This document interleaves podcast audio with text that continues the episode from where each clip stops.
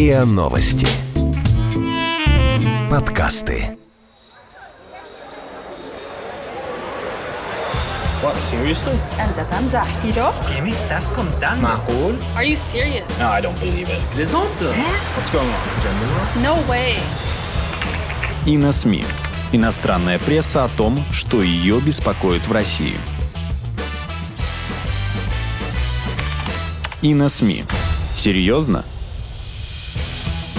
Добрый день! С вами портал и на СМИ, и мы, его редакторы, Дмитрий Бабич и Иван Кожинов. Ваня. Тема нашего сегодняшнего подкаста – это Дональд Трамп и Берни Сандерс как агенты Кремля. Ну, давай пожалеем американского избирателя. Его средства массовой информации сообщили ему, что и Дональд Трамп – агент Путина, и его на данный момент самый вероятный соперник, демократ Берни Сандерс, тоже человек Москвы. Как говорилось в одном советском фильме, куды крестьянину податься? Да, тут американского избирателя можно пожалеть. Я даже не буду спорить сразу, пытаясь посеять сомнения в публикациях Нью-Йорк Таймс и Вашингтон Пост. Эти публикации говорят сами за себя. Давай лучше процитируем процитирую тебе наиболее разумные из них, пытающиеся прикрыть творящийся абсурд маской, ну, хоть какой-нибудь убедительности. Вот что пишет на эту тему известная дама, обозреватель Нью-Йорк Таймс Мишель Гольдберг. В пятницу Вашингтон-Пост сообщила о том, что американские официальные лица уведомили Берни Сандерса, что Россия пытается увеличить его шансы на победу на демократических праймерис. То есть сделать то же самое, что она сделала в 2016 году в интересах Дональда Трампа. Мотивы Владимира Путина нетрудно представить. Все просто. Россия стремится посеять хаос и раскол в либеральных демократиях. И поэтому она часто поддерживает крайне правых и крайне левых политических деятелей. Вот вам и причина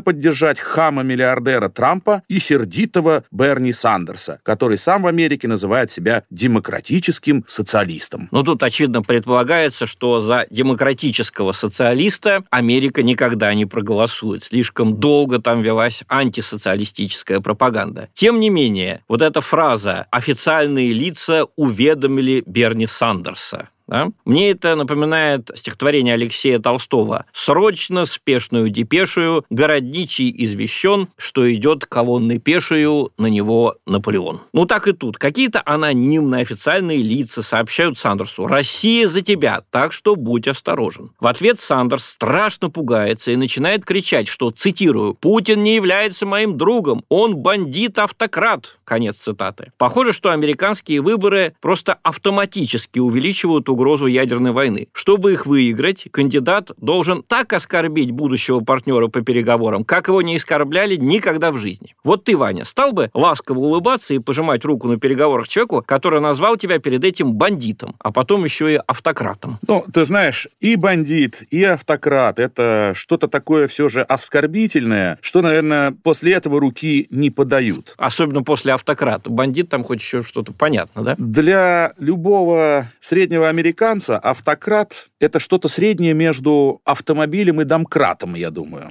А с такими вещами никому себя сравнивать не позволяю. Ну, если серьезно, то давай вернемся к тексту Мишель Гольдберг и постараемся понять аргументы Нью-Йорк Таймс. Итак, цитирую. «Россия поддержит Сандерса потому, что те инвестиции, которые Россия уже вложила в Дональда Трампа, дали богатые дивиденды. Кроме того, лидеры России, как и многие американские эксперты, очевидно посчитали, что Сандерс будет будет самым слабым оппонентом Трампа. Если Сандерс станет кандидатом от демократов, Трамп получит Белый дом, сказал Юлия Иоффе из журнала GQ, один бывший советник экс-президента России Дмитрия Медведева. Конец цитаты. Да, это цитата из Нью-Йорк Таймс. Боже мой, Юлия Иоффе, GQ, один бывший советник Медведева. Раньше было агентство ОБС, если знаешь такое. Одна бабка Одна сказала. бабка сказала. А теперь то же самое агентство ОБС расшифровывается как один бывший советник. Или ОБСМ, один бывший советник Медведева. Медведева. Кто видел этого советника? Существует ли он вообще? Имени-то нет. Кстати, обрати внимание, все сообщения о том, что Россия вмешивается в выборы на стороне Сандерса, исходят от анонимных источников. Представитель администрации сказал, один бывший советник считает, ну и так далее. Это то же самое, что было с многочисленными статьями о якобы существовавшем сговоре Трампа и его предвыборного штаба с Россией в 2016 году. Тем не менее, целый ряд журналистов Нью-Йорк Таймс, Вашингтон Пост, все все эти годы получали за эти высосанные из пальца расследования Раши Гейта пулицеровские премии. Ну а вакханалия с утверждениями о том, что Трамп русский агент, продолжалась безнаказанно почти три года, до апреля 2019 когда комиссия Мюллера официально признала, что никакого сговора Трампа с Россией просто не было. Не было. Ну, ведь это все было проделано с полной безнаказанностью, действительно. Те же самые журналисты, которые писали о сговоре Трампа с Россией, теперь пишут о новой попытке России вмешаться в выборы в США в 2020 году. При этом они даже указывают после своих имен пулицевские премии те самые за,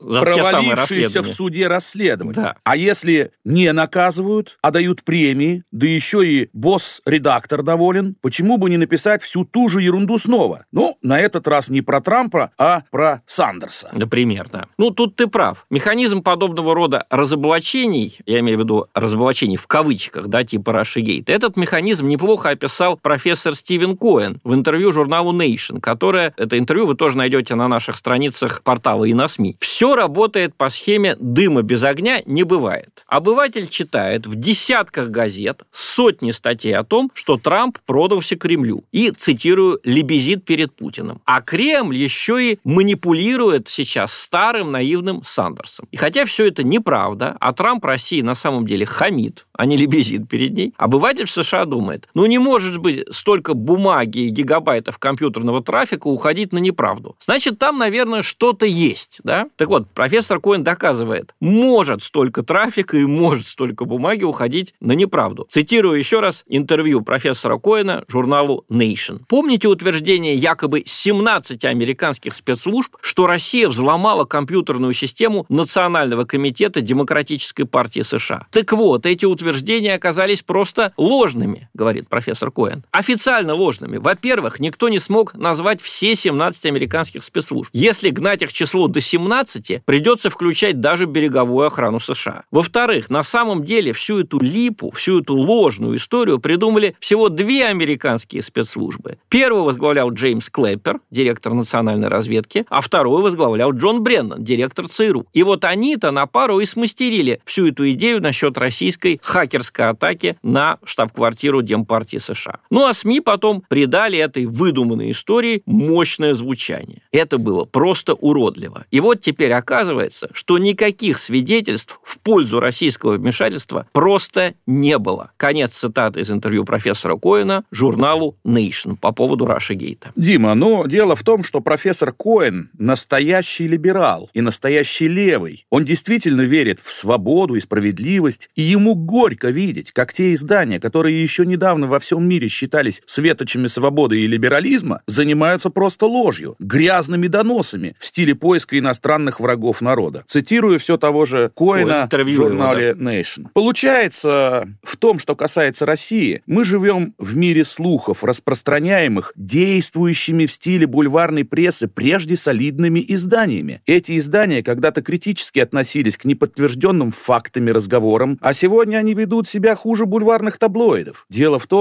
что на таблоиды многие годы существовала возможность подать в суд, а потому что таблоиды все-таки иногда заботятся о факт-чекинге... Да, из-за суда. Проверки соответствия своих статей хоть каким-то фактам. А вот насчет России ничего не надо доказывать. Все берется на веру. Конец цитаты. Да, это было интервью профессора Стивена Коэна журналу Nation. Ну, это все так, но обрати внимание, результатом Раши Гейта все-таки стала продолжающаяся до сих пор пятилетняя воинственная пауза в отношениях США и России. То есть своего-то эти ребята все-таки добились. Да? Обезумевшие СМИ антитрамповского направления просто не дали Трампу возможности вести нормальный диалог с Путиным. Они постоянно поднимали вой насчет какой-то его слабости, подыгрывания Путину. Помнишь, даже высказывалось предположение, что когда Путин подарил Трампу футбольный мяч, в нем было подслушивающее устройство. Жучок. Да. Ну вот и теперь Нью-Йорк Таймс явно рассчитывает заранее испортить отношения США и России, только теперь в случае победы Сандерса. Вот как пишет эта газета о Сандерсе. В отличие от Трампа, Сандерс не будет российской марионеткой. Добавим в скобках, как будто Трамп ей был. Почти любой демократический президент, кандидат от Демпартии, будет представлять победу над авторитарной клептократией, которую Путин стремится экспортировать по всему миру. Ну, это с точки зрения Нью-Йорк Таймс, да? Сандерс при этом пошел дальше некоторых своих соперников, формулируя свою внешнюю политику противодействия мародерствующим самодержцам. Ну, мародерство главенствующий самодержец, это, конечно, Путин, да, продолжают цитировать Нью-Йорк Таймс. Если Сандерса изберут президентом, ситуация в российско-американских отношениях может измениться. Его маловероятное избрание станет ударом по губительному цинизму, в среде которого процветает авторитаризм. Американская молодежь всех раз поведет борьбу, которая станет сильнее плутократии, сильнее националистической демагогии, сильнее всех тех средств, при помощи которых люди, подобную Путину, пытаются поставить либерализм на колени. Конец цитаты из «Нью-Йорк Таймс». Ну, мне кажется, это интересная ситуация. Это показывает, что против нас, против России никакие не отдельные личности да, с рудиментами сознания холодной войны. Против нас целая идеология, которая называет себя сейчас либерализмом. Либерализм. Хотя либерализм она не является. Настоящий либерал это как раз профессор Стивен Коэн, который на дух не переносит да, такие статьи. Тем не менее, эта идеология сильна, она имеет огромное влияние в СМИ, и она, да, действительно представляет определенную угрозу. Потому что, несмотря на то, что фактов нет, да, людей, которые бы представляли эти факты, тоже нет, все время идут ссылки на анонимные источники, тем не менее, госсекретарь Майк Помпео уже сказал, что, я цитирую, США ответят, если РФ попробует помешать нашим выборам. Ну, а как ответить? Ну, понятное дело, санкции, мы это уже проходили, а может быть, что-то хуже санкций. Методы известны. Да, ну, на этом, наверное, нам надо прощаться с нашими слушателями. С вами был портал и на СМИ, и мы, его редакторы, Дмитрий Бабич и Иван Кожинов. Благодарю вам за внимание. Всего доброго.